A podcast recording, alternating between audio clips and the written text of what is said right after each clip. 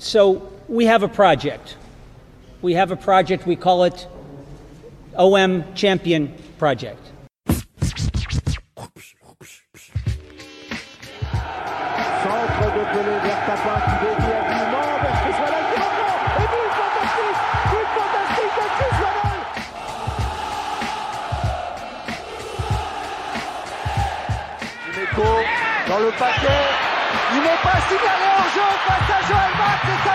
Va être le but de Chris Waddle but de Waddle 1-0 pour l'Olympique de Marseille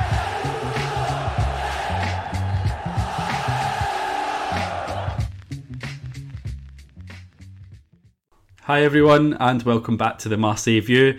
I'm Stefan, I'm your host, and it's been an exciting few weeks of football with the Euros coming to a close. So, congratulations to all those listeners with Italian connections, or if you're Scottish or Irish, uh, I'm sure you enjoyed the tournament as much as I did.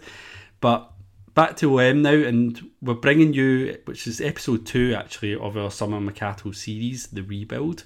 So the transfer market has been active to say the least at Marseille, and we've now got I think five signings confirmed in total, um, with more on the way in the coming days. So that's three or technically four new arrivals that we're going to cover today. So that have all happened since we last podcasted, um, and we've had some movement as well around the departures too.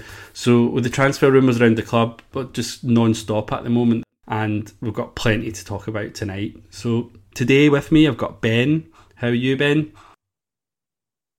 Uh, well, the, the less we talk about the Euros, the better. But you've you've already been there and done it, so recovering from that.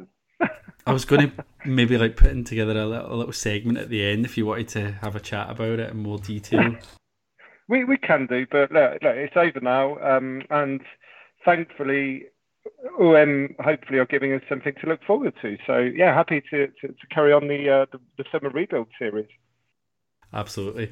So tonight's agenda sees us talk through our new four, four new signings. So we'll start with Cengiz Under and Paul Lopez, as we've got a guest joining us for that part. So we'll talk about Guendouzi and Balerdi as well later on, and then we'll discuss the pending arrivals that supposedly are coming later this week. But um, then what we'll do once we finish with transfers, we'll coming into the club, we'll look through some of the departures, and then finally, if we get time at the end, we'll discuss. There's been a couple of recent friendlies against Sète and Martigues, and yeah, and that's the, the the lineup for tonight. So, as I said, firstly to start off tonight, we've kindly been joined by a, by a guest. So we've got Scot Scot Munroe, who's from a Roma podcast, La Magicast. How are you, Scot? Yeah, all good. Thank you for having me on talking about your two new arrivals. Well, thank you very much for joining us. Um, we're very No, no pleased uh, to, to have you here, and I think hopefully you'll be able to give us some insight into a couple of players that maybe we we or our listeners might not know that much about. So, um, so Scot, you're going to talk through the two new loan signings from Roma. So that's Cengiz Under and, and Paul Lopez. Hopefully, I pronounced them okay. Um, do correct me if not. Oh no, spot on so far. It's the it's the Paul Lopez one. That's the one I was struggling with. I, I, I had to look that one up. But um, so before we get started, though, Scot, do you want to just say a few words about yourself, like why you were able to tell us about about these two chaps from AS Roma? Yeah, so uh, I've been a football fan since 1994. Uh, I'm living in Swindon, so I'm in a Swindon Town fan, and also love Italian football. Been watching it since the 90s, since it was on Channel 4.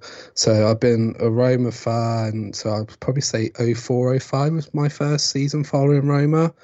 Uh, so I picked probably the worst time to support the club after they won the Scudetto. They have they've only won two, maybe or three trophies since I supported them, and since I would probably say since March I've been hosting the La Magicast podcast, which I'm so thankful for doing. Uh, I've been on that podcast probably since September, and then I got a, a message in March to take over as the host, and we've just taken the ball and run forward with it. And we got messages from I was supposed to do a Tottenham podcast because they were linked with Fonseca, and unfortunately that fell through. And, and then we got a message from you guys after uh, the two signings of Paolo Lopez and Cengiz Under. Um, so what we're going to do then is Ben and I are going to just take turns asking you questions. So we'll probably ask a couple for each of the signings, mm-hmm. but I think we'll start with uh, Under. So just for our listeners, um, Cengiz Under is a Turkish winger. Uh, he's joined on loan with an option to buy. Um, now I don't, I don't know, Ben. Do you know how much the option is? I don't know if I, I think it's about eleven. Is it nine? Yeah, I think it's eleven or twelve million. Yeah, yeah, I think it's around that figure. Okay, so Scot, can you be honest with us? If these two signings are crap, just tell us. Um, we're, we're, used to it. But can you can you tell us just what the profile is of Under as a player? Like, what are his strengths and weaknesses? Uh, so Under, he joined Roma from Istanbul Başakşehir. Thankfully, I've managed to pronounce that right. Um, uh, in in the summer of 2017, so he joined after a few players left. Um, so it was sort of a rebuild of the squad in 27, 2018. Um, it took him a while to integrate himself into the squad and into starting 11. Um, but then I would probably say he had a really good, probably six to eight months then in the following season, in like 2018, Roma played Real Madrid in the Champions League, and he missed an absolute sitter from about three yards, and it seemed to dent his confidence.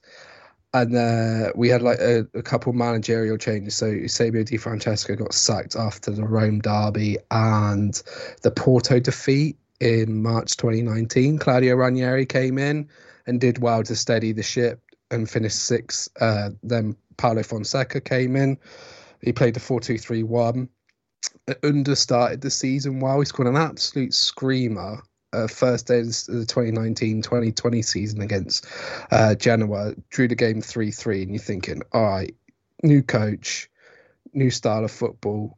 He could really kick on but it didn't really materialize. He was in and out, and his form really, really suffered. Where him and Justin Kluivert really were the two wingers at the club, and they were the two wingers starting in Fonseca's 4 2 3 1.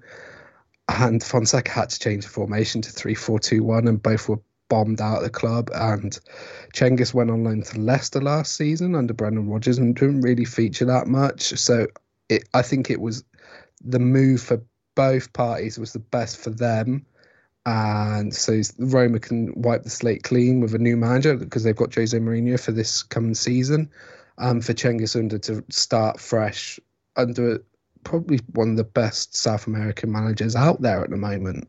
Okay, uh, I don't know if you're thinking the same thing as me, Ben, but it sounds very familiar, doesn't it? We've been here before. We have been here before. We've got a very similar player by the sounds of it already. Who's who? Oh, who would be? He's called. Oh, okay, yeah, yeah, yeah. yeah. Who were you thinking of, Steph? It was him, wasn't it?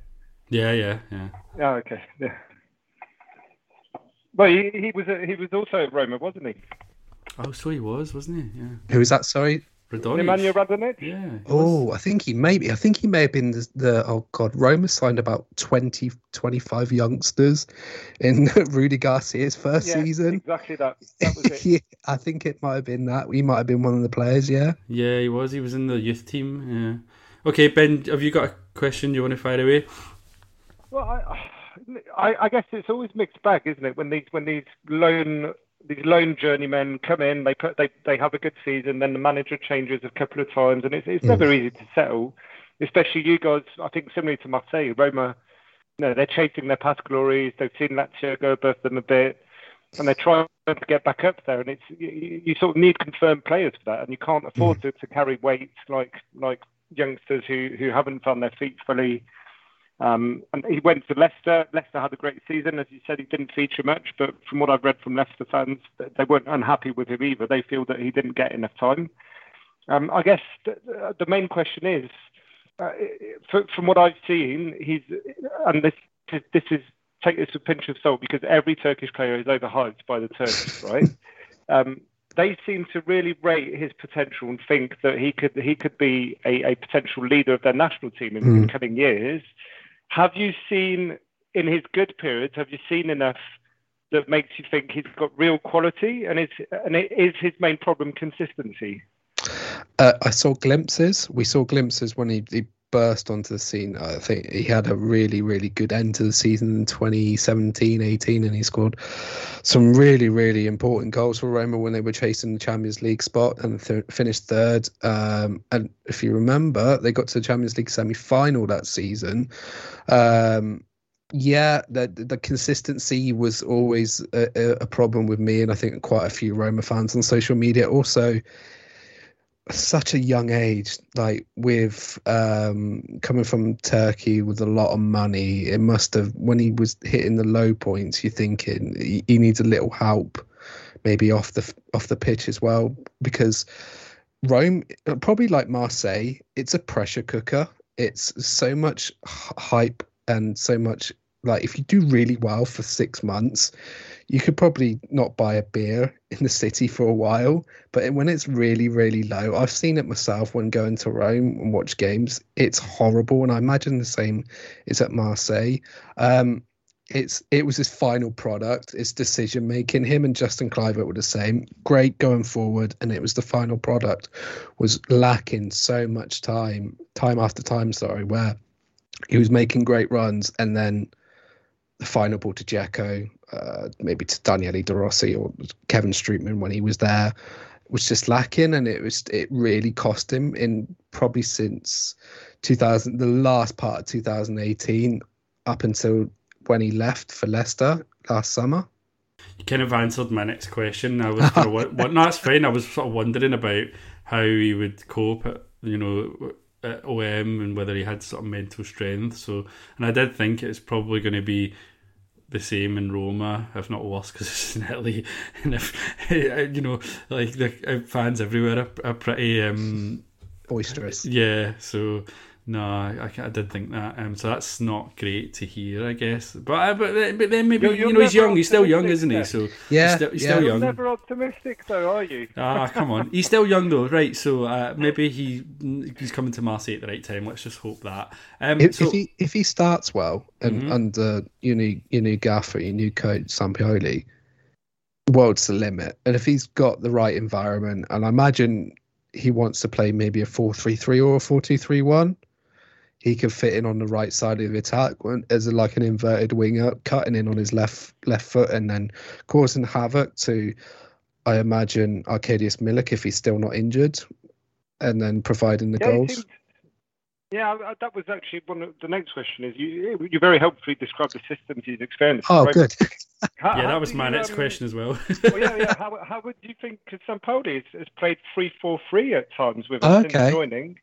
Um, and it's been interesting um, because we've had Lirola from from Fiorentina on the right. He's he, you know he came in was a star performer. Credit to him. Nobody expected that. Um, but it, it depends, I guess, what the what the demands are, isn't it? So Mm. you- you're sort of saying that. From the, would do you think he'd he'd be able to, to cope with some defensive responsibilities if it was deployed in that system? Yeah, I've seen him do it for Roma a few times when he's when he's asked to do defensive duties. Like when, when he first joined the club in like 2017, 18, Eusebio Di Francesco played this 4-3-3 vertical, which like I think he got it off Zdenek Zeman. If you ever watched Zdenek Zeman football in the 90s, it was like 90 goals scored, 80 conceded. So it was like very gung ho. But yeah, I've seen him do the the defending side, but I think I also didn't see it under Fonseca, where time after time the wing backs were exposed. Sorry, the fullbacks were exposed, and like Cengiz Under was not coming back to help out. But I think given the right setup in the formation with with Marseille, I can see him flourishing. Brilliant. Okay, now that's um, interesting, and, and there's some hope there. Uh, ben, have you got any f- other f- questions about um, this chap, or shall we move on to the goalie? Uh, I guess the, the only last question, and this is this is often telling when it's a loan move like this. Um, if he performs well, do you think you guys would have him back? Would you be happy to have him back if you had a need in that position, or, or No. do you feel like you guys have drawn the line I think- him now? Yeah, the the line has been drawn, and it's like off to pastures new. I think the deal was for both clubs and for the player is best for him. Oh, that's worrying. Oh, I feel like it's all doom and gloom. yeah. Well, there's just the. It, it just sounds like Radonjic. We'll just we'll just wait and see. I'm not gonna I'm not gonna be too negative because Ben's already criticised me for being too negative, um, and I'll just reserve my judgment until I, I see him. I, I think yeah, but I think the difference is Steph.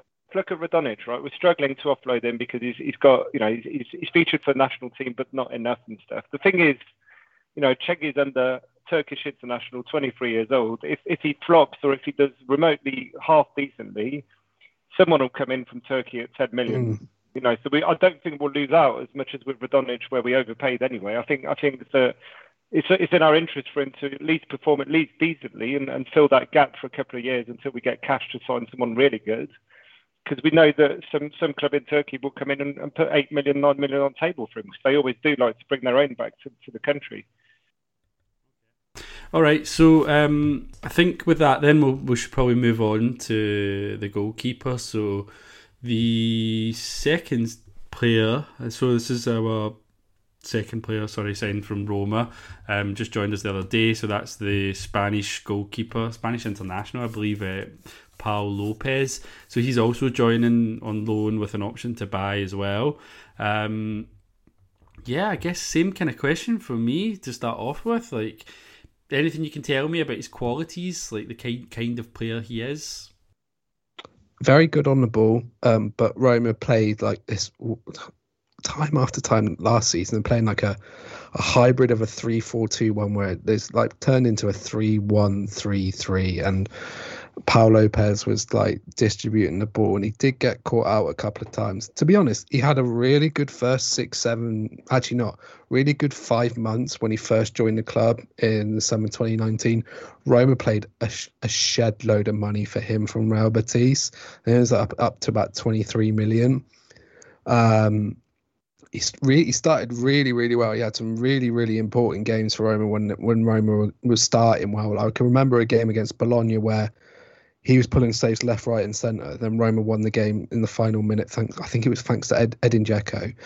But he had a bit of a downfall and a bit of a blip, and it all came in the Rome derby in January 2020, where both keepers in that game had absolute shockers. Um, Strakosha, the Albanian goalkeeper for Lazio, let in uh, Dzeko score from I think it was about 15 yards out with a header, and then Paul Lopez didn't had an absolute shocker moment where he came to came to claim the ball, parried it onto the crossbar, it rebounded to Acerbi, and it went in, and then up until the season stopped and when it re uh, we like we started like last summer, he was in and out of the team, and then for this season that just went, he was out of the team. He was number two, and it was going to be Antonio Mirante, and then Mirante had some poor games. Paul Lopez came in, did well, had a couple of bad games, but one game stands out for me this season where he was excellent and was man of the match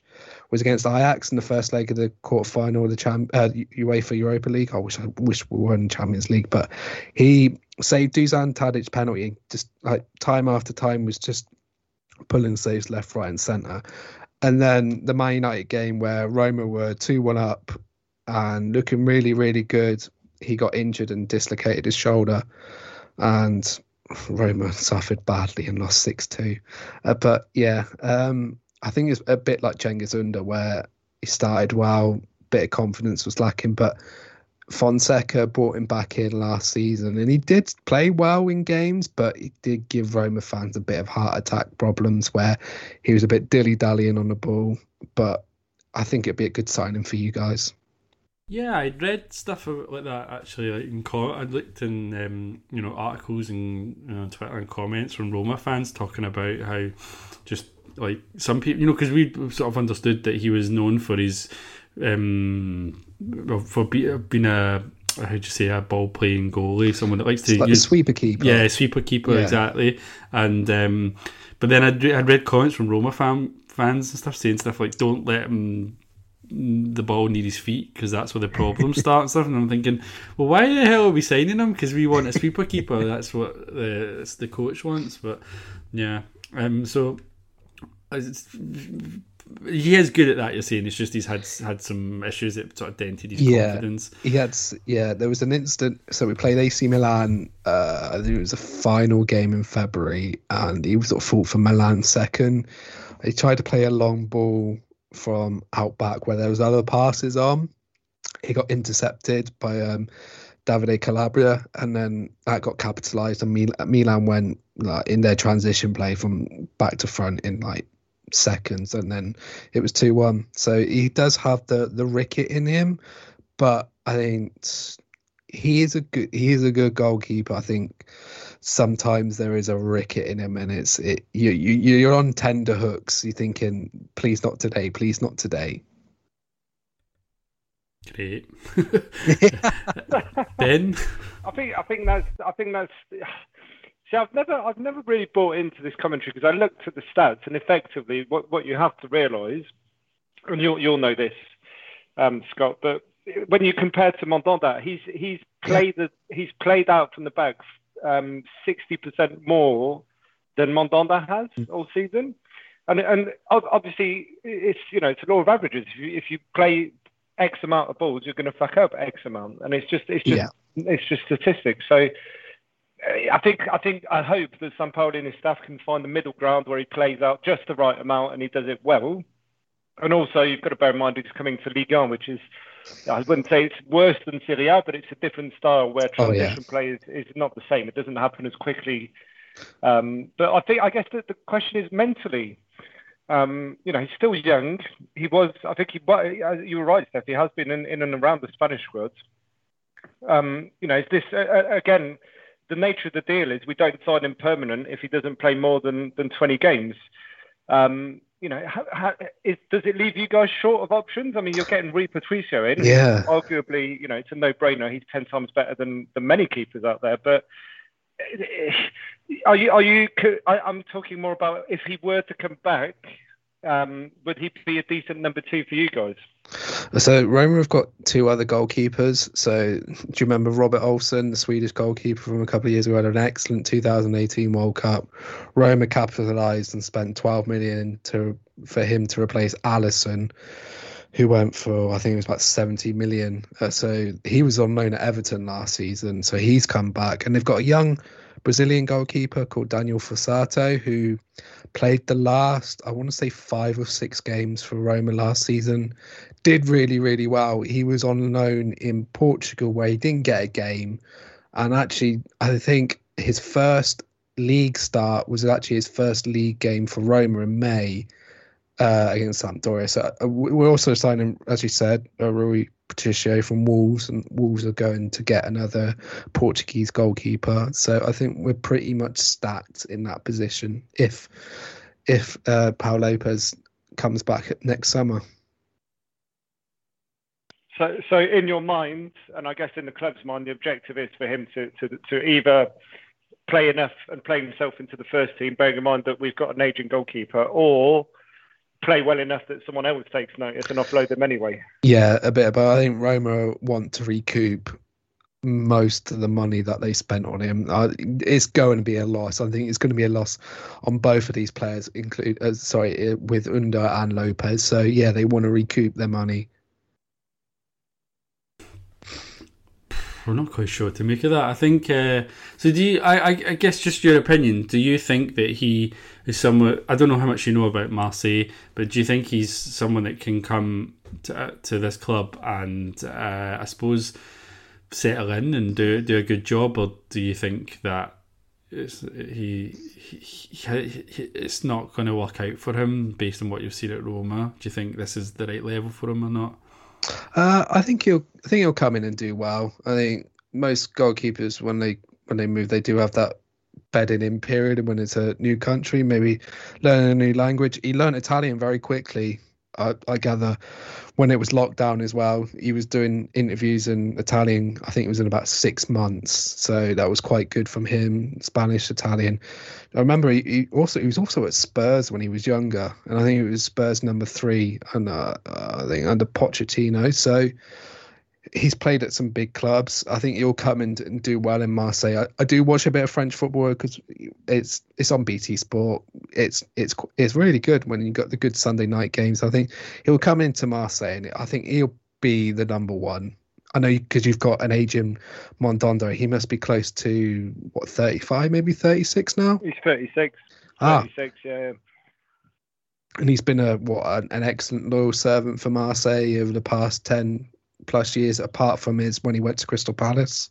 Yeah, Yep. he just he just can't come out. Uh, he's he's, Yeah. an ex, he's an excellent goalkeeper, but as soon as the opposition's one on one through and goal, he tries to run out and he he just fucks it up every time. So- Well, I think, well, I mean, you know, arguably, arguably, from what Scot's saying, Paul Lopez addresses both those issues because he's got better distribution, which is also another weakness of Mandanda.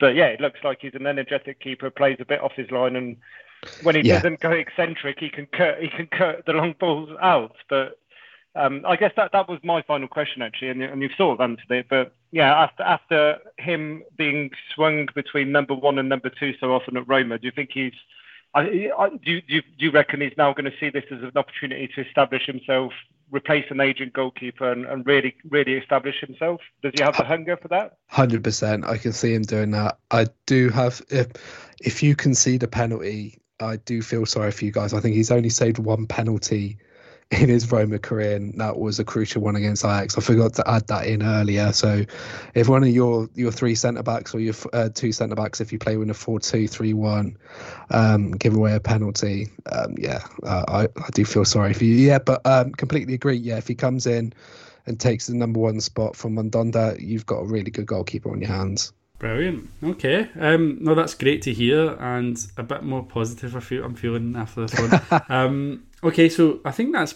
I think we'll probably maybe wrap that up there because we've got a lot of players to talk about. I think tonight. I, guess- don't know if you've seen I, I it. guess as a you know, as a bit of fun, Scot. I mean, Oh, that's all right. Take this back to your to your podcast. If you could pick one player from Marseille from last season or our current squad to sign, who would it be for Oh, Roma? Oh my good. I really like Thauvin, but he's gone to Mexico, hasn't he? He's he, uh, who did he sign for in Mexico? Gray. Tigre, yeah. Oh, he's he's gone. Is he, he's partner up with uh, Big Mac, isn't he? Gignac. That, that, that's going to be fun because You got his nickname right. he's hit. He's done really well in Mexico. Oh my goodness. Um, I'm just trying to think. Well, I did like Maxime Lopez, but he's been playing last season in Sassuolo, and he was excellent for Sassuolo last season. I watched too much Italian football for anyone's liking. Um, Milik, uh, because uh, he's a goal scorer, but his knees, it's that's the only concern I have is that he's injured quite a lot. He's been linked to Roma as well. I think so. Well, he was- He was he Ah. was going to sign for sorry to interrupt. So he was going to sign for Roma last summer, last August, because Edin Dzeko was going to go to Juventus, and Roma had the deal agreed with Napoli, and then it something happened with his knees, and then Dzeko decided to stay, and then Milik sat out for six months because he was not wanted at Napoli. De Laurentiis despised him for for a few months and then shipped him off to you guys. Mm. Yeah, I think it's a. I, I think it's a believable signing. Actually, I could I could see that happening even this summer. Um, I wouldn't rule it out entirely. So yeah, Can, can I can I ask I one? mean, I mean, the, yeah. Go ahead, oh, sorry. Yeah, you've been linked with about 80 million players from Serie A. I've seen you've been linked with Eric Pulgar. Um, who else from Fiorentina have you been linked with? Uh, Lirola to come back. Uh, Lirola to come back. Yeah, Paolo Ro- Larola. I saw Eric Um, Pulgar the other day. Is he good? Yeah, Pulgar's Yeah, a re- Chilean. Paul, really yeah, really good, really good defensive midfielder. So he left Bologna in 2019. He had a release clause, and Fiorentina paid, I think, it's about 10 million euros. And he's a really good defensive midfielder. He's very good on penalties. Um, he's got some awful neck tattoos. I saw if uh, Di Benedetto's still at your club, and I think him and Eric Pulgar can have a tattoo off for worse tattoos. Uh, but yeah, I do like Polga, and as Ben said, he's a really good defensive midf- midfielder. I- I rate him really, really highly. I think I think it's two years at Fiorentina haven't been great. Fiorentina are like they're they're a really good club, but they've been really poor for about four or five years, and they always struggle. But yeah, I think if you, that deal does go across the line, you've got a really good midfielder, along with uh, an, another ex-Roman player in Gerson, who signed from Brazil. Yeah, that's right. Yeah, yep, high high expectations from him. Yeah. very good on the ball. I think his time at Roma was like he didn't. They didn't know what his best position was. They played him as a played him as a right winger, as like a number six, maybe a number eight, and then like played him as a number ten. Then he, he got shipped off to Fiorentina, then went to Brazil, and then Roma got like I think it's ten percent of the money. But yeah, like you're signing some very good South American players who are like if you play Football Manager and like all the other games that you really really hyped, like Thiago Almada. Like, really excited to see what he does in France. If he's not dead, he's, he's not, not done yet. No, he's oh, not, is not done. Is nah, but okay, fair enough. Not yet. Not yeah, yet, we're, but we're worried about that one because um, yeah, it might happen though. There's Bo- one of the ones that have been linked with, uh, which maybe is a bit unrealistic, but is Boga, um, Jeremie Boga. Oh, from Sassuolo? Yeah, yeah, very good winger. He didn't have the best of seasons last season, but 2019 20 before the pandemic he was unbelievable. I think napoli were napoli were linked with him last summer for about 20 million. But he got covid and he got a really bad injury. I think he suffered with long covid for a little bit and it really affected him for a while yeah, I don't think it's going to happen. I think he's probably too expensive for us now, um, especially now that we've signed other wingers. But um, but you know that's great. I, actually, it's really helpful to hear that because you know a lot about these players that we're targeting. Um, that you know a, a, lot of our listeners won't be familiar with if they if they're not following Serie A. So thanks for that. I really appreciate oh, that. No, not a problem. You you played yourself into being the regular Serie A consultant. Now. Yeah, I'm happy to help, guys. I'm really happy to help. Thank you so much. Yeah, thanks very much. Right. Um, yeah, and take care. Okay, so where are we? We better get on back onto this. I've lost my place. Couple more signings to cover. I think um, about a week ago or so we signed Matteo Guendouzi from Arsenal on loan. So again, another loan with an option to buy, similar priced option, I believe as well, around about the 11, 10, 11 million mark, if I'm not mistaken. So we knew this one was probably going to happen, and I think we did talk about him from the last podcast briefly. Um, now that the deal's gone through, yeah. how are you feeling about it, Ben? Yeah, happy. I mean, remember last time we were saying we were we were excited about this one. Well, I was anyway. Um, I think I think look, we we've got a, a great player on our hands. Um, you know, he's captain of the French under 21s. He's got, he's obviously got potential. The question's always been his attitude.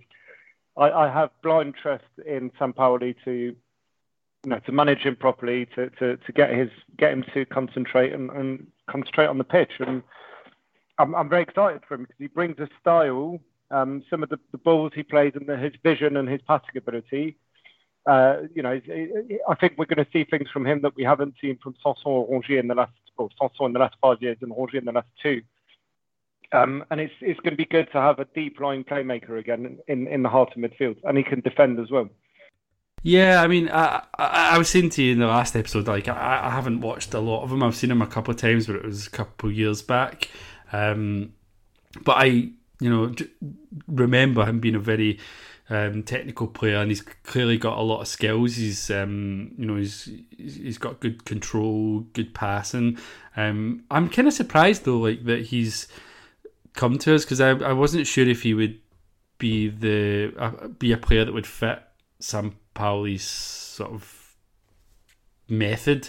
I guess um, whether that's to do with his sort of uh, how do you say his mental his mentality, his attitude, his his work rate, I guess, but also like the role that we're going to play him in because we've signed Gerson, who's the kind of who we think is going to be a box to box midfielder, but um, we're, I think we're assuming that maybe Guendouzi might play as a defensive midfielder if if Kamara goes.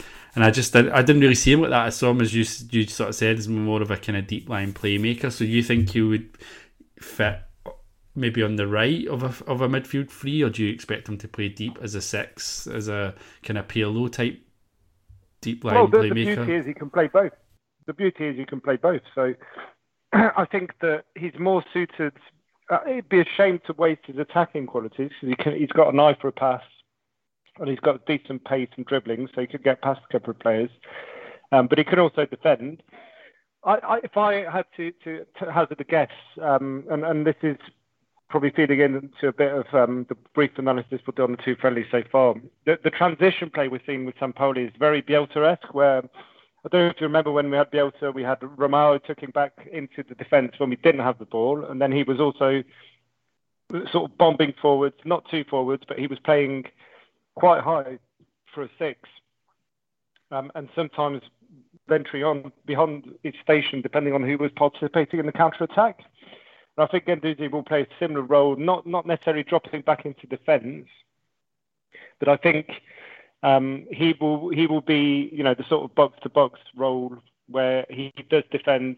Um, I think he will play number eight. I just I just see Gerson as the one who's been going to be allowed the most most attacking freedom, and I see I see Guendouzi the one who's going to be sort of um, you know bundled with the defensive responsibilities as well as the as the the, the sort of passing on counter attacks and transition play. Okay, yeah, I, I actually think I'm feeling quite optimistic about this signing. I think he's got quality, and I think this might be a, a, good move for both him and the club. And I'm also kind of pleased that we're signing some French players because we're signing a lot of players from you know all over the world it seems, and some of them not with much European experience or any European European experience. And I think it's kind of important to have some players in the squad that can speak the language that might settle in a bit quicker and kind of just bind it all together. And I know he's not. Uh, he's a young player. He's not going to be a leader as such in the dressing room, perhaps. But I don't no, know. I, I just you, like. I think you'd be surprised. I think you'll be surprised because you know he's, captain of the under 21s um, at Arsenal. He, he, he, when when Emery was there, we had that, that. Well, I say we Arsenal had that 22 game and beat run. He was one of the leaders. You know. Do you think he's going to be a bit like a sort of Pogba type swagger about him? That kind of level of confidence we'll, we'll, from a young age. We'll see. Yeah, we'll see. Um, I think he, I think he, he is, but he's also got the negative sides of that in his character that he's, he's getting, he's working on. I think, and Sampaoli will help. Um, but I, I honestly think my impression is if Kamara is to go, he, you know, he will replace him as the, the young French player that that we like. And, and my hope is, and, and I, I'm, I'm not confident, but I'm, I'm, this is my prediction that he will come good. But my hope, my hope is that because he's still young, we'll, we'll adopt him as a, you know, an honorary minnow of the club. Um, and I, I, I, if I had to bet, if it comes off, I would predict he's wearing the armband within two years. Wow, it's, I'm I'm surprised that you've said that honorary Mino Mino at the club because he's an ex PSG youth product, isn't he? um, but I mean, I don't care about that. Um, okay, so no, that's cool. I'm I'm excited. I'm I'm pleased what I'm hearing. Um, I'm just going to move it along because the time, because we've got quite a few things to talk about. So, the other player that signed a permanent contract is Leonardo Balerdi. So, obviously, he was on loan last season, went back to Dortmund. We didn't exercise the option to buy, but we ended up negotiating it down. I think he signed for about, uh, I called, I'm looking at my notes. 8 million. Well, Transfermarkt says 9.9 million pounds. Um, I, I think that's maybe all inclusive. But okay, yeah. right. So so he's come back permanently. Um, just quickly, yeah, are you, are you, pleased with that deal? Was that one that you were hoping would go through, or not? I'm, not I'm pleased convinced? to the extent where um, I'd, I'd be concerned. Well, not concerned, but I'd be a bit more reserved about it if if AVB or someone else had finished the season and Sampaoli had never played with him before. Um, but no, let's, we, we can be as harsh as we want with him, and he, and he, and he did commit a few fuck ups, and he's still learning. And um, last season, let's let's not kid ourselves, it was actually his full first professional season in professional football. He, he never played more than a few, t- 15 or 20 odd pro- professional games before that. So, what I do remember is that when Sampaoli came back, came in, sorry, and, and moved to that back three for for the longest period, I, I rated him as our best defender in those in that back three. I think Alvaro struggled. Caleta was all over the place. His head was gone anyway, but he, I think he's the type of defender Caleta who who is much better in the four four two, um, because he, he it's more zonal and less um, less covering the wings when, when the fullbacks are too far forward. But for me, Balerdi was the one who showed the more progress, most progress and, and promise in, in that system. So I'm happy we negotiated it down. Remember, we discussed this before the mercato. We were saying I, I, I was one of those that said I'd be happy to keep him, but not for the not for the asking price of 15 million. Um, if if we have negotiated it down to less than 10 million, you know, if he comes good, he, he's another one that we can sell minimum for 15, 20 in, in two to three years. And um, Argentinian defenders have tended to do well at Marseille and in and in, in Lyon. So I, I, I'm I'm optimistic to see what what his progress will be, but I'm also relieved that we haven't signed him for too much money. Yeah, I, I, if you remember um, in the pod last year, I did say repeatedly that I thought that there was a player in there that I, I thought he did ha- have some talent despite his mistakes. Um, so I, I, I think that he's someone who can become uh, a, an excellent defender. Actually, um, with you know as he accumulates experience and confidence, I, I believe he's got the talent. Um, but yeah, there's a lot of work to do. He's very much a rough diamond, isn't he?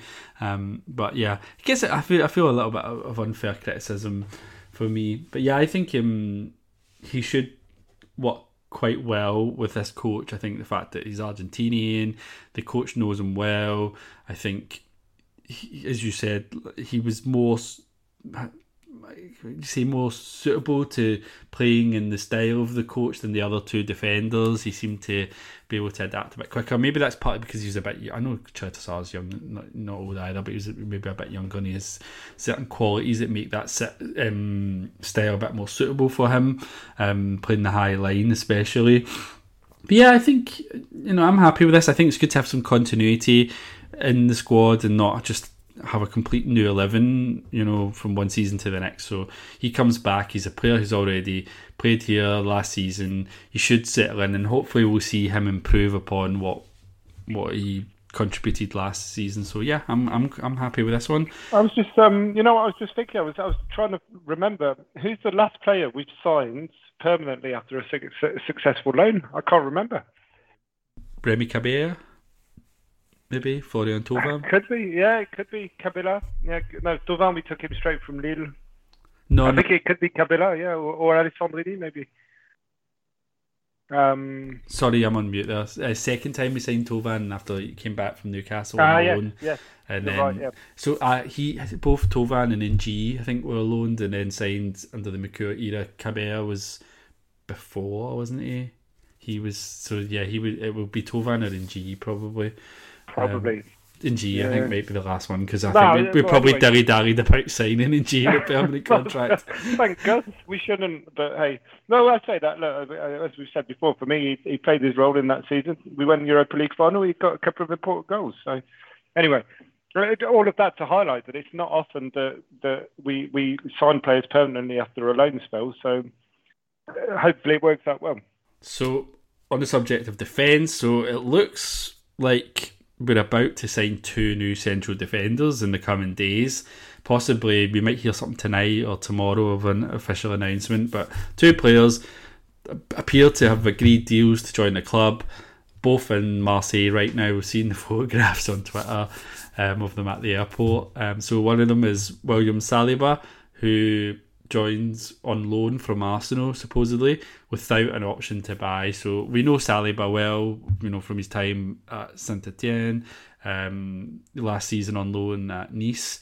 He he's an excellent prospect. I think we probably all agree on that. I think that's unanimous, isn't it? He's an excellent young defender. Hasn't really worked out at Arsenal. He's not been given any opportunities, it seems. Um, are you happy with this deal? Like, I mean, I know a lot of people are not pleased about the fact that there's no option, thinking, well, what's the point in signing him? But nonetheless, do you still think this is a good move for the club?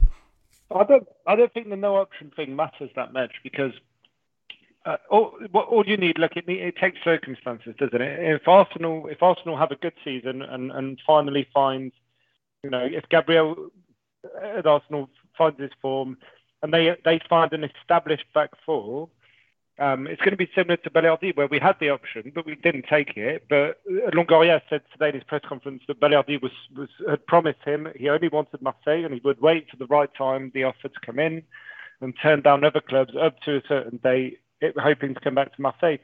So we'll see. I think it comes back down to that. It's going to be if he if he has a great season, we'd love to keep him. Maybe we can get him on loan for another season, or maybe, just maybe, Arsenal will be open to sell at that time because they they've found an established back four and Arteta carries on and, and he doesn't clearly doesn't fancy him. So I'm not too worried about the no option thing. Um, I, I am not concerned. I'm I'm excited because on paper, you know, he's he, he's a brilliant signing. You know, he's, he's a tall, fast player He's got he's already got 100 plus League One games under his belt.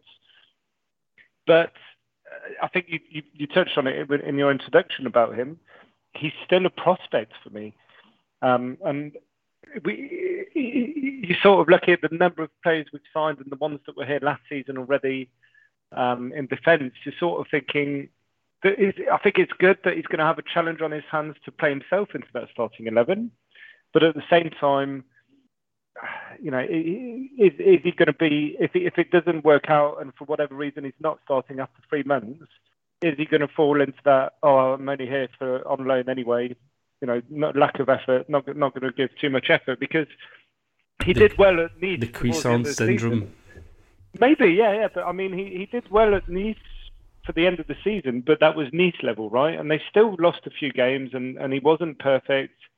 Um, but to, to his defence, it was um, him and Todibo had come in as, as emergency loan signings in January, and, and it's the first time they'd ever played together. But I, I fancy his qualities and what I saw at the Saint Etienne. I think there's potential there. My only worry is has his development been stunted because of the last 18 months of what's happened to him, where he's been farmed out on loan and, and he's clearly been sort of bullied out of Arsenal in a way. I don't know. What do you think? Uh, kind of the same, actually. Like I, I completely agree about the thing about the no option to buy. I, don't think it matters, and I think if he, yeah, as you said, if Arsenal's defence is doing well, then they've got no reason to want to bring him back. You know, if, if they're well covered, and a lot can change if you know if Arteta's still there as well, for example. Um, so yeah, I'm not too worried about that. Um, I, I think he's I think he's good enough, but I, one of the things that I'm not sure about is whether or not how he'll get a lot of playing time and how many defenders are we going to go into the season with. I think that might be a problem because if we're also signing the other guy, which we're going to just talk about now, then it you know it starts adding up, and then the question about whether or not we're actually going to be able to sell Caleta-Car and Kamara as well. You know, we we might not be able to get rid of both of them, so we might end up with think, one. I think, yeah, I think that's going to be the focus in the next couple of weeks is going to be selling before we can sign again. I think we've blown our loads now. Yeah, but Longoria said though, hasn't he? Said he's not going to sell anyone under price. So I mean, he's going to say that anyway. He's not going to say. Yeah, but what's under like, price? Yeah, for let us know what's under price. You know, well, twenty I million. mean, That's good enough. We I'll can't. Yeah, we can't sell him for what anything less than what we paid for him. So yeah, about twenty million. 22 million or something like that, I guess. I, guess, Um, I guess Saliba, for me, I, I, I rate his technical ability. I rate his qualities. I think that his profile, fast and physical, is, is what we've been lacking when we've not played Kamara at the back. It's his mental hunger and, and appetite and, and ability to, to, to respond to Marseille. That's the only question mark for me, but hopefully it comes off. Yeah, no, absolutely. So the other guy that we are supposedly going to sign in the next couple of days is uh, a Brazilian defender from Santos. Uh, he's called Luan Peres. Now, I'm not. I don't think we're going to say too much about him. I'd actually, next probably next week's episode or next episode, should these two deals go through, we'll do a bit more in depth conversation about both these players, Saliba and Luan Peres. But yeah, just from what you know about uh, Luan Peres, what do you think? You know, is it a player that you? I, I, sorry, I, I'm, I, I think I agree with what you've said. It's probably best we leave this one for next week. Um, all, all, all I can tell you is based off of FT YouTube. yeah, but um, but also I think it's the, the main thing I saw in the last few days was the I think the Santos um, Santos or Boca one one one of the uh, one of a coach from one of the big clubs in, in South America said he's that wow I can't believe Sampaoli pulled off this deal. He's, he's getting the for the price he's getting him for. He's getting the best South American defender in recent years. Um, hell of a coup for, for him and Marseille. Hopefully that rings true. That's interesting because we've we've heard similar stuff about Gerson as well, right? About how he's the best player in South America right now. These two players, I mean, if they're that good, why are none of them playing for Brazil though? because Brazil have got a lot of average players in their squad. I've watched yeah, them but and Tite, lo- yeah, Tite's been there for, for five or six years now, um, and he's you know he's very conservative, and his record speaks for him. I think that was the, the, when they lost to Argentina on Sunday morning. It was the first the first defeat in 36 games or something like Italy. So it's like what I will say about these two, and it's a hope and a fantasy more than more than the truth that will unfold, probably knowing Marseille. But I, I feel like the, the, these they could be our Cris and our Juninho's that Lyon got 20 years ago, and that's my hope and fantasy is that these two Brazilian players who were well established in their league, and that no other big club went for for whatever reason. Maybe Longoria is, you know, is, is, is, has has spotted them as diamonds in the rough, and, and they're going to develop into similar talents as Juninho and Cris did at, at Lyon. Hopefully, Okay. Well, we'll we'll we'll vis- revisit this, I guess, in the in the next episode, and and hopefully we'll try and get someone to join us with a bit more insight into this player and can tell us what we don't know, essentially. So, lot a few more things to talk about. So, we said we would cover departure. So there's a bit of activity going on. So already we've seen Kevin Strootman's gone. So he's gone to Cagliari on loan not really a surprise that he's gone out. I think we were expecting maybe he might return to Genoa where he was last season, but he hasn't gone to Genoa. He's gone to Cagliari. It's not a permanent deal. It's a loan. I suppose the benefit from our perspective is that it's his, he's got a huge salary, and I don't think Cagliari are paying the whole salary though. I believe that they're they're only paying a, sm- a, part, a part, part of his salary, if I'm not mistaken. I'm not. I'm not sure of the amount, but but it seems that the stumbling block with with Genoa with the Cagliari, Cagliari, sorry, offered to pay more than Genoa would have paid. They they were hoping to get him in the same conditions as this season, and I think Cagliari came in with a little bit more more contribution to the salary, um, which probably made the difference in Longoria's view. Hmm. Okay, so. Uh, I suppose we don't have to spend much on stripping because we've talked about him leaving before. But happy with this deal? Well, you know, happy. If I was an accountant, I'd be delighted because we know that we need to free up space, and we've freed up a lot of space on the salaries. But it's nice to free up, you know, for someone who's clearly, I don't think, going to adapt to this system because he, he just doesn't have the legs for it. Sadly, yes, you know, it's a best deal for all parties where he goes, he goes, gets some game time, and, and we don't pay so much salary. Um, but I will, you know, I, I, have got more regrets than anything with, with Strootman because he was he was on paper a, a great profile, a great signing, and I, I don't feel like he's ever let us down when he's played. I feel like he had limits, but his his leadership and his mentality and um, you know, he's sort of. Um, I, will always remember when COVID happened. He, out of his own pocket, bought all of the youth team gym equipment for their ho- their homes.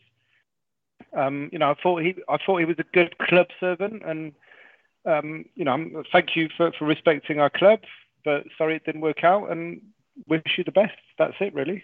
Yeah, yeah, no, absolutely. I, I, I mean, a bit disappointed, I guess, just because we threw so much money at him. But we talked about that before. I, I guess I would just say that I I never really felt he was right for the club. Even I, I wasn't pleased when we were signing him. I didn't think he was the right move. Not even because of how much it was. His profile. Yeah, His I just didn't think he was. I just, wasn't- yeah. I just didn't think he was the right profile. And at the time, and also because we knew we already knew he was injury prone and, and stuff, and he wasn't at his bit is the level that he had been at before. But I, at the time, I really wanted uh, Jean Seri um, from Nice.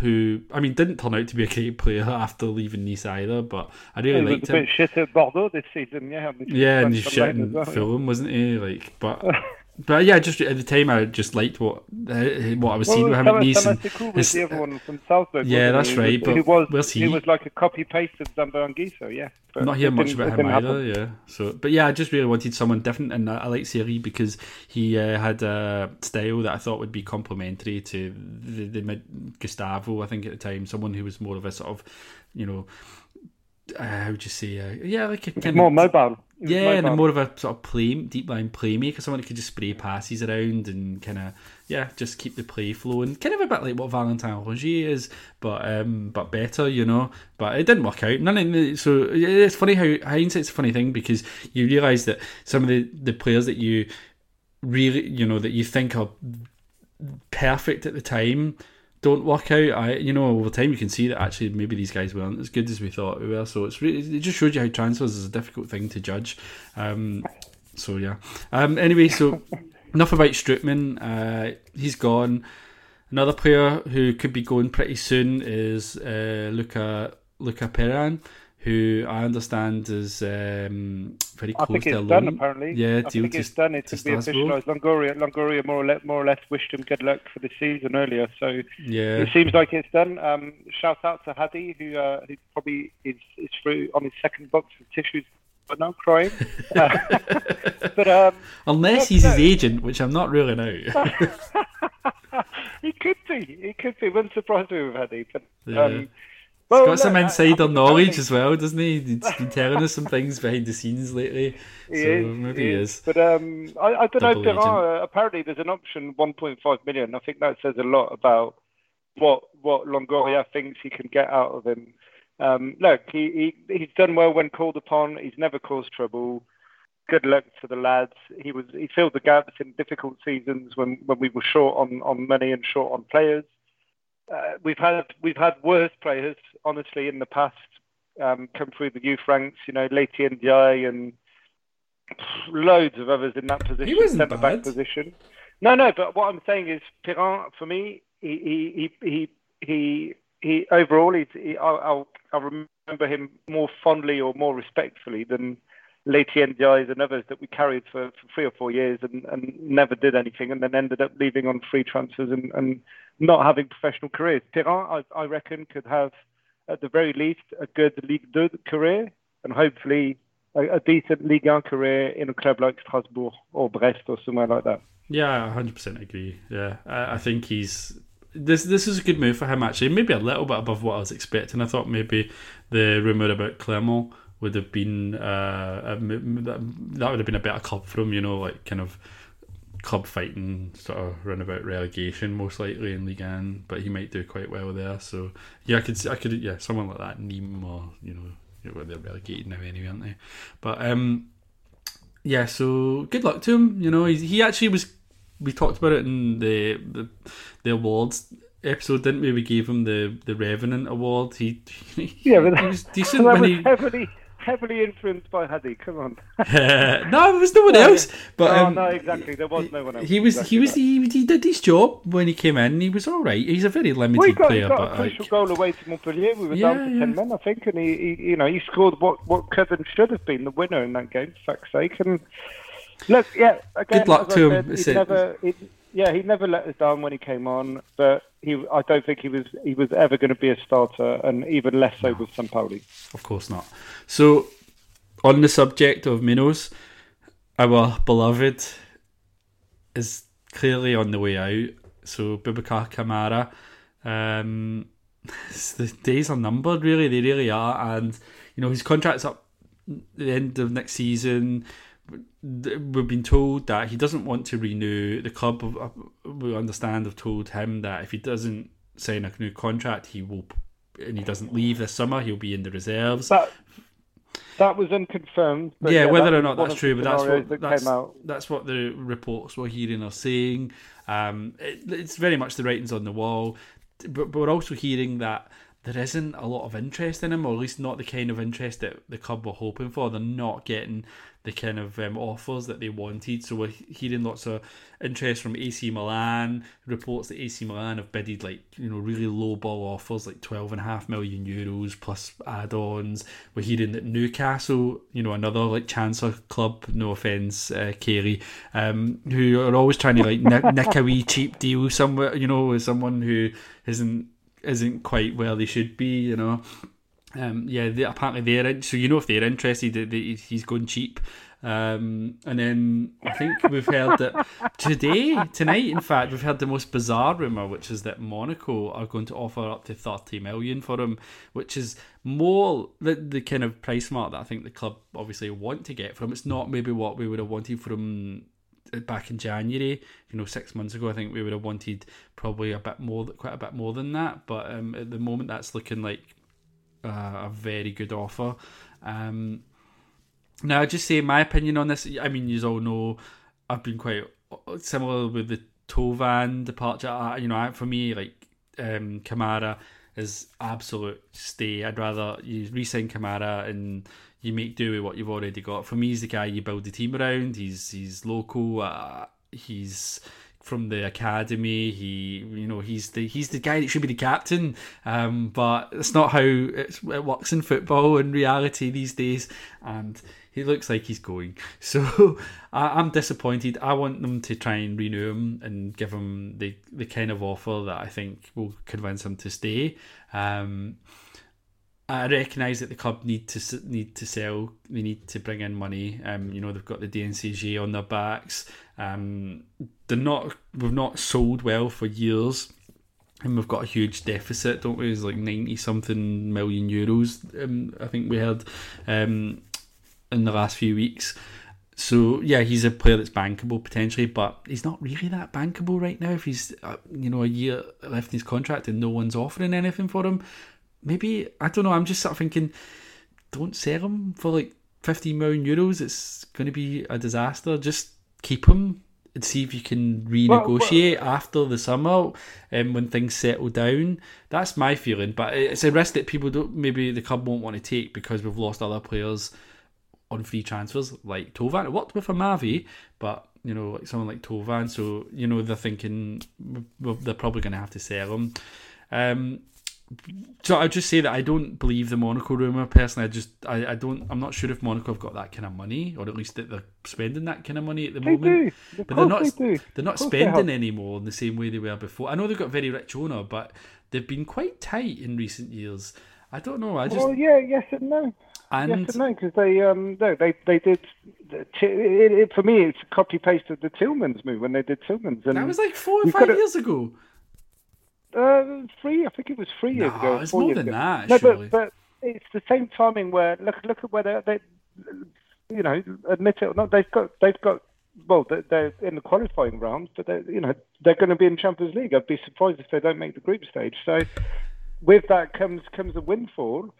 Um, I just think I, I've I've I've revised my opinion on Kamara in, in recent months, and I think if from a rival, that's why the, the, the price. I think that they will. This is a sounding board where they they've spoken to Longoria and he said it's 30 million for a rival club. You know, we don't want to sell him to you guys, but if you come in with 30 million, which we think is his market value for a rival, let's face it, no one else is coming in anywhere near that. So we'll sell him to you if you bring if you could bring the money. And I say take the money and run. If he if he if he says he's open to the move and we're happy to take the money, then it's a no-brainer for all parties. But I think, let's face it, if other clubs like Milan and Newcastle are coming in at that price, you know, I'm sort of thinking, uh, and and we do this in Marseille all the time. We overhype, uh, uh, especially our, our, younger players, and it's like, is he as good as we think he is? I think his potential is as good as we think it is, but is his current level as good as we as we think it is? Well, it has been in in a very underwhelming Marseille team, but you know, if he goes to a, a Milan or or I I don't know a Napoli or an Ajax. I'm just I'm just sounding names or a Dortmund. I'm not convinced he won't struggle to establish himself in the initial stages there because he's going into very well-oiled teams that have identities.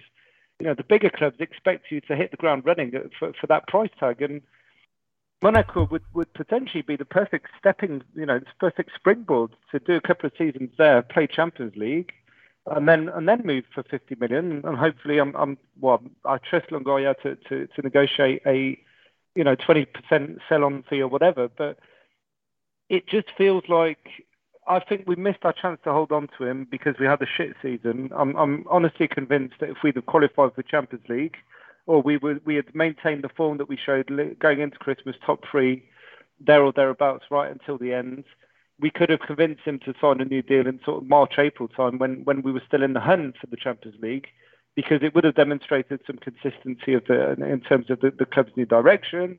It would have demonstrated some continuity. It would have demonstrated that he he can continue to test himself against the best. And I think we just missed the, the boat. And it's he, I don't see a scenario where he resigns. Sadly. Okay, I mean, I, I admit that maybe we got a bit carried away like six months ago when we were talking about him being the new N'Golo Kante and all that. But um, I mean, I think at the, the very least he could have a career on the level of someone like uh, Mathieu Flamini, um, and I think that's a good level. And so I think I think he is good enough um, for Marseille to build a team around, and I think he's good enough to go on and have a very good career at a top I club. agree. I agree Um, in the Marseille environment where it's his home, but I'm not convinced he could do it in another environment where he, he it's not his home and, and he's not you know he's not in his comfort zone. I don't know. We'll I mean, he's very young, but We'll I, well, a couple of things I will say is that, yeah, as you said, Monaco are a rival. That's another reason why it makes me think that rumor seems a bit unlikely. Um, they're a ri- they're a rival, and that we'll probably be if we, if we perform next season is we'll be probably competing with Monaco for running around the same, same kind of positions around the podium. Um, and two, well, sorry, do you want to sell your what your your big prospect, your biggest prospect to your rival? I don't know, um, but two, um, and I've forgotten what two was. Oh yeah, Monaco also have Chouameni, who's a plays a kind of similar position, although a very different style of player. Maybe um, I don't know. It's just like is is, Mo- is Monaco even is he the right move for him? Is, did, do they really want him? Does does he really want to go there? I don't know. Uh, maybe they'll, they'll play him at the back. I think but I think they would. I would. I would expect Monaco to lean on someone like Benjamin Mendy to, to you know to sell him the move and um, and to say look it worked out for him. So I, think there is there is precedent there that that, that we, he knows that going to Monaco, bigger clubs will take an interest in him because Monaco have lots of credibility on the on the transfer market, selling their players for, for when they when they perform well and. I, I, at Marseille, we, we, we, we hopefully we get there in the next three to five years, but we're not there yet, and it's you know it's maybe underwhelming. You know, if I was him and Newcastle are coming in for me, I'd be like, you know, again, no disrespect to to, to, to Kaylee, but it's like fuck, you know, I, you you were linked with Chelsea and City and all of that six months a year ago, and now it's Newcastle. You know. None of those clubs would have been right for him though. Anyway, he wouldn't have been ready for them. But yeah, I I, I do recognise that Monaco maybe isn't so realistic, unrealistic in that we've sold so many players to Monaco over the last 25, 30 years. So and, and we've bought not- from them. We bought we Yeah. bought Edouard from them in the past. You know, we've bought um, well, we saw uh, Lucas Bernardi. This was 15 years ago. Who Yeah, for me I really liked when he was at Yeah, Marseille. He went there. Benjamin Mendy. Uh, we signed Givet, and, uh, yeah. and Rodriguez. Rodriguez, yeah. Know, yeah, it's, it's clubs. It's two clubs that regularly do business. So yeah. if if if it's genuine and it's 30 million. Then take it and run, in my opinion. If he's open to it, and, and it- and it happens in the next two weeks, then that means we can reinvest the money quickly. Okay, so one more departure, um, very quickly. So is uh, Pipa Benedetto.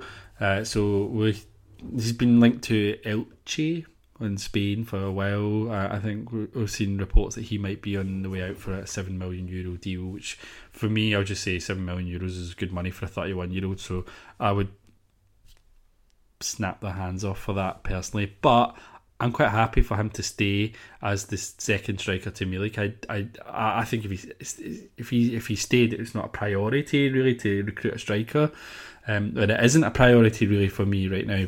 So I'm I'm quite happy if he stays, but if he goes, I'm quite happy as well because you know he, he didn't have a great season. He is getting on a bit, and if you can get money for him like that, then I think it's a it's a win win situation. What about you? Hundred percent agree. I think he's also mates with the owner of Elche, so that explain, explains the link to that club. Um, look, I, I, I, won't have bad memories of him. Um, he came in, adapted very quickly, scored goals last season. Didn't work out this season. Similarly for the rest of the team, um, and and yet again, as we've debated many times, he, he didn't have the right profile to fit into the, the, the players that were there to, that were supposed to feed him because they were they, I think they were built around target men profiles like Mitroglou and and and um, and Gomis before that. Um, and he just didn't have that profile. It worked for a while, and then as soon as Thauvin came back and the attacks was unbalanced, he just he was just more and more isolated. take the money and run again. Take the money. Thank you, Benedetto. You you did well. Um, but if it means that we can um, either promote Dieng, that we'll touch on this briefly, I think, afterwards when we when we cover briefly the, the friendlies. But Dieng's been very impressive so far in pre pre-season, and or reinvest 10 million or 15 million on uh, Murphy or uh, uh, Simeone that I'm not not 100% convinced about, but that's still at the very very vague rumor stage, thankfully. But if it means we can we can uh, take a punt on a younger number two striker that could replace Milik if he leaves next summer or he gets injured, then I'm all for it, definitely. Okay, yeah, um, I think actually we will move on to those frenzies. So just to finish off for tonight, so I think that's all the transfer stuff covered. So there was a couple of friendlies in the last week, so uh, one against Martigues and one against Sète. I didn't see either of them. They were on Twitch, um, but they were running it. You know, uh, just I've just not really been following with the Euros and stuff like that. I've been other football on. Um, yeah, you caught the games, didn't you? So, just anything you want to share with us about these two friendlies? They're not me. They're not re- just. They're just what they are, aren't they? They're just a kick about. Um, but anything you saw yeah, that you want to share? They played. Yeah, they played three halves of thirty minutes. Uh, stopped halves. Sorry, three, three. Um, geez, how do you even say three? Three parts. Can't say halves or quarters, can you? Yeah. thirds. three portions. Three thirds. portions. So thirds. Yeah, three thirds. Yeah, the three thirds of not thirty minutes. Um, it, it, I, I, I, I'm not really a fan usually because we'd only been back in training for a week. I'm not usually a fan of, of friendlies this early. You'd, you'd usually expect it to be three weeks in, but we've got a lot more friendlies lined up. Unfortunately, against bigger opposition such as Villarreal, Saint Etienne, Braga. So I'll, I'll watch those more intently. Um, the, the, the thing I have seen is the shape, which is still free at the back. Um, it has shifted from three to, to two at points in, in the games, but um, the first game I thought uh, Dieng was, was quite quite impressive. He got an assist for Benedetto, and his movement and, and he seems fit. He seems up for it already. So fair play to the young lad. Um, Alvaro looks he's a bit of a diesel. He's an older, older, older, older gent, so he needs a bit more time to get his legs back, I think. But he's he's been a bit shocking in the first few games. Um, Kamara was was good. Um, the shape, Rongier for me is one of the, the standout ones. So we, we've all seen the, the videos and pictures. He looks really fit and really ripped. Like he just looks like he's put on a lot of muscle. Um, and he's he's looked like he's being deployed more attacking than than what we've seen him, which hopefully he's worked on his shooting because that's been dire. But he seems to be more energetic and, and, a lot more physical and holding onto the ball a lot more, which is good.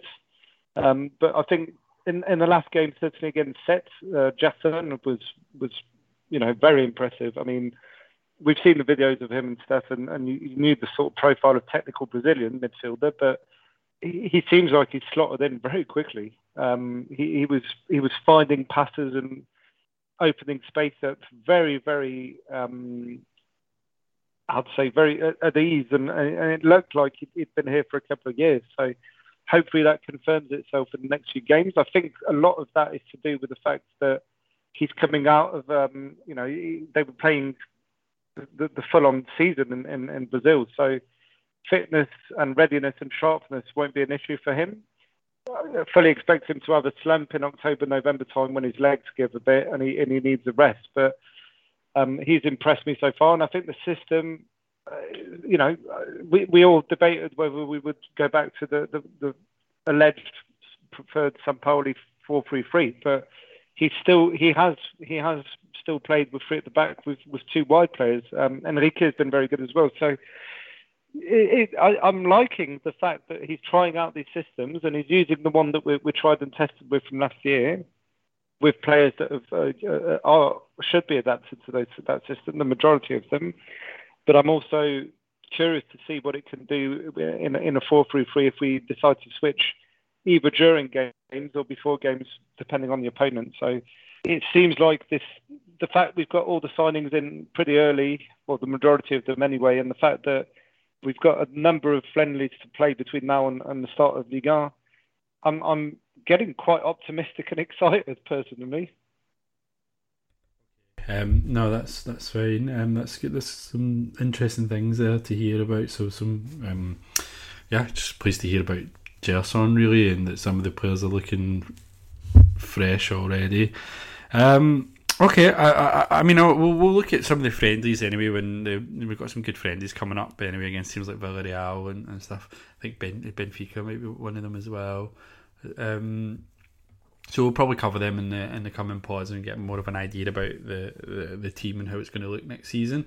But yes, yeah, so I, I think um, well I was hoping that we'd have a nice little chat about the Euros and the final and all that, but I think we've probably run out of time, Ben. So I think we'll well, what is the, what is there to say? England lost on penalties yet again, mate. There's nothing, there's nothing sorry. more to say. Just just hearing um, it sounds great. Um, I, I, sorry, I, I, will let it go. Um, but yeah, no. Um, th- thanks. Uh, yeah, it was a it was a enjoyable chat and that about all the all the latest news. Things are looking positive. Um, yeah, I'm kind of excited. So looking forward to the next one, and hopefully we'll have some more players in the door. Um, so yeah, um, thank you.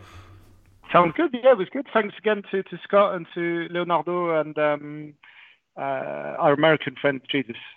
I remember his surname, but I can't remember his first name. But thank you to, to all the guest speakers who are giving us insight on the players. And yeah, hopefully we, we have more guest speakers because we signed loads more players. That we don't know anything about. all right. Uh, thanks, thanks, everyone. everyone. Yeah, thanks for listening.